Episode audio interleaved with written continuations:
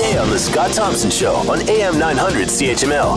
We've certainly heard lots about fentanyl and opioids and uh, the whole crisis in uh, the whole opioid crisis that is uh, being felt uh, across the country. It seems now we're finally uh, realizing just how severe this is and how many people are addicted to these types of drugs. Health Canada has placed restrictions on chemicals that are used to create fentanyl. However, these are, uh, however, are these restrictions going to do anything in the long run? In is, are people actually making their own? Uh, to talk more about all of this, Michael Parkinson uh, Parkinson is with us, drug strategy specialist with the Waterloo Crime Prevention Council, and is with us now. Good afternoon, Michael. How are you today? Great, thank you. How are you? Good. Thank you for taking the time uh, the time to join us. We greatly appreciate this. Uh, do Canadians have a grasp on how big this problem is?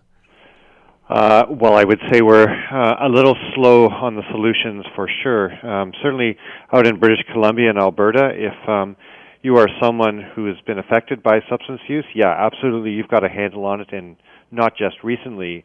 Um, but I, I think where we're really bogging down is at senior levels of government and amongst other agencies that are, uh, you know, really set up to protect public health and safety. And, you know, on our end, we've watched the bootleg fentanyl crisis unfold or, over a number of years, and um, there's a strong sense that um, we're not acting with the the kind of urgency uh, that we would if it was a different kind of uh, cause of death that was happening. For example, SARS or uh, Zika virus or even motor vehicle collisions, and um, so we haven't seen an urgent and proportional response. And you know, the Center for Disease Control has recommended uh, for the first time a year ago. Uh, that those efforts really need to be done in collaboration with local communities and a wide variety of stakeholders collaboration tends to be really difficult for those uh, sort of status quo agencies and senior levels of government. So, yeah, there's a, I think there's a growing recognition, um, um, sort of east of British Columbia and Alberta, but uh, certainly a recognition that much more needs to be done and much more quickly.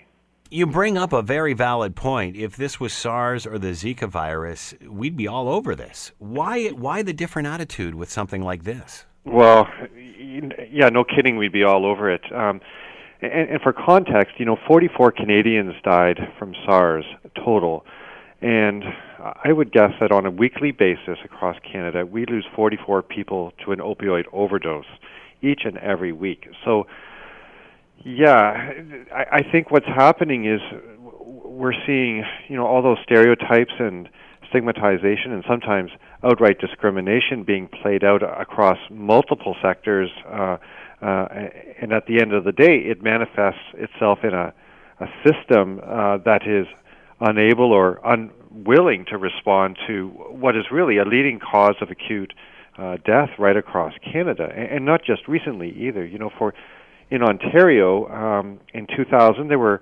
111 people who passed away from an opioid related overdose.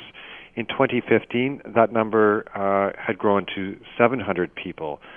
So that's what about a 540% increase uh, in the last 15 years. In total, that looks like 7,000 dead Ontarians from opioid-related um, deaths. Um, and you compare that to 44 deaths from SARS across Canada total. We have not seen a proportional response. Want to hear more? Download the podcast on iTunes or Google Play and listen to The Scott Thompson Show weekdays from noon to 3 on AM 900 CHML.